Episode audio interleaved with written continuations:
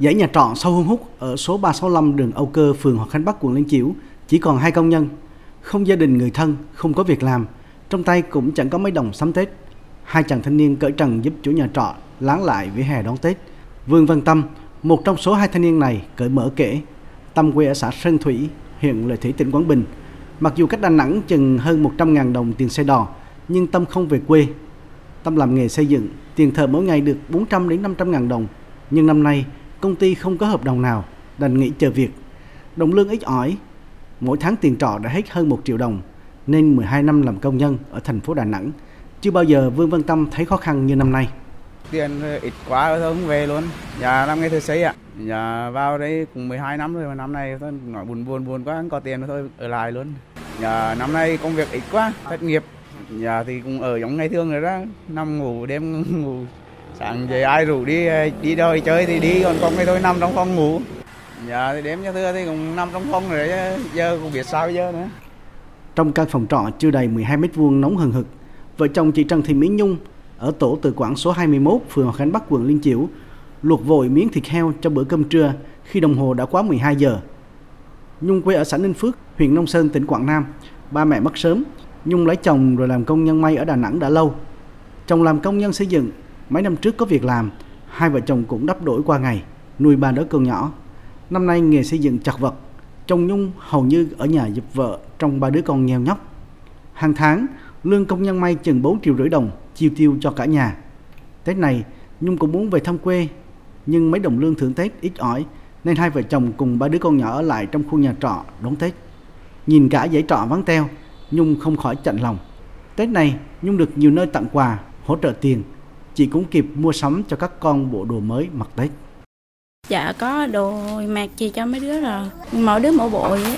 Cũng bình thường con ở bình thường à. Cũng mua đồ nấu cơm bình thường cho mấy đứa ăn nhé. Con chưa mua gì hết. dạ nói chung là cũng gần hết tiền rồi đang không mái. Tết con còn nhớ quê con không về được. Dãy phòng trọ của ông Nguyễn Thanh Dũng ở quận Liên Chiểu năm nay có 20 công nhân về ăn Tết, chia sẻ với những người con tha hương khi Tết đến xuân về Ông Dũng cùng khu trọ tổ chức nhiều hoạt động như gói bánh trưng, trang trí phòng ở để mọi người quay quần như một gia đình. Tết đấy là tổ chức hàng xóm đi đến thăm chúc quà chúc Tết giống như một gia đình.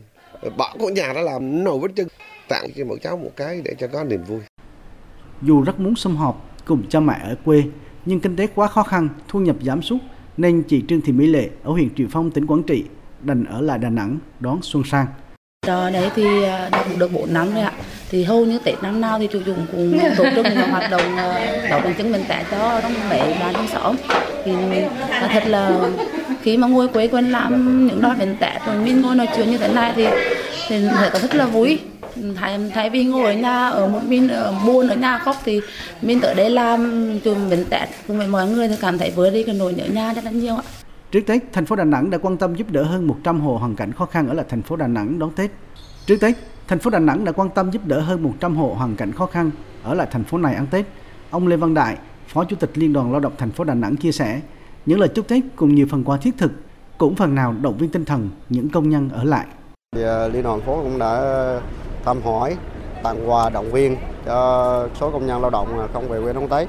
Lãnh đạo à, Ủy ban nhân thành phố lãnh đạo thành ủy cũng có thăm và động viên công nhân lao động thông qua hoạt động chăm lo cho đoàn viên không về quê đón Tết cũng là một cái dịp để động viên người lao động không có đủ điều kiện à, về quê đón Tết để có một cái Tết tại đà ấm áp nhất. Để vơi bớt nỗi nhớ quê, những công nhân ở lại thành phố đón Tết chọn cách gặp gỡ, chúc Tết người thân qua điện thoại, cùng với lời hứa qua Tết sẽ về thăm nhà. Một năm quý mão qua đi, ai cũng mong năm mới giáp thìn, kinh tế có nhiều điểm sáng hơn, ai cũng có một năm an lành thịnh vượng.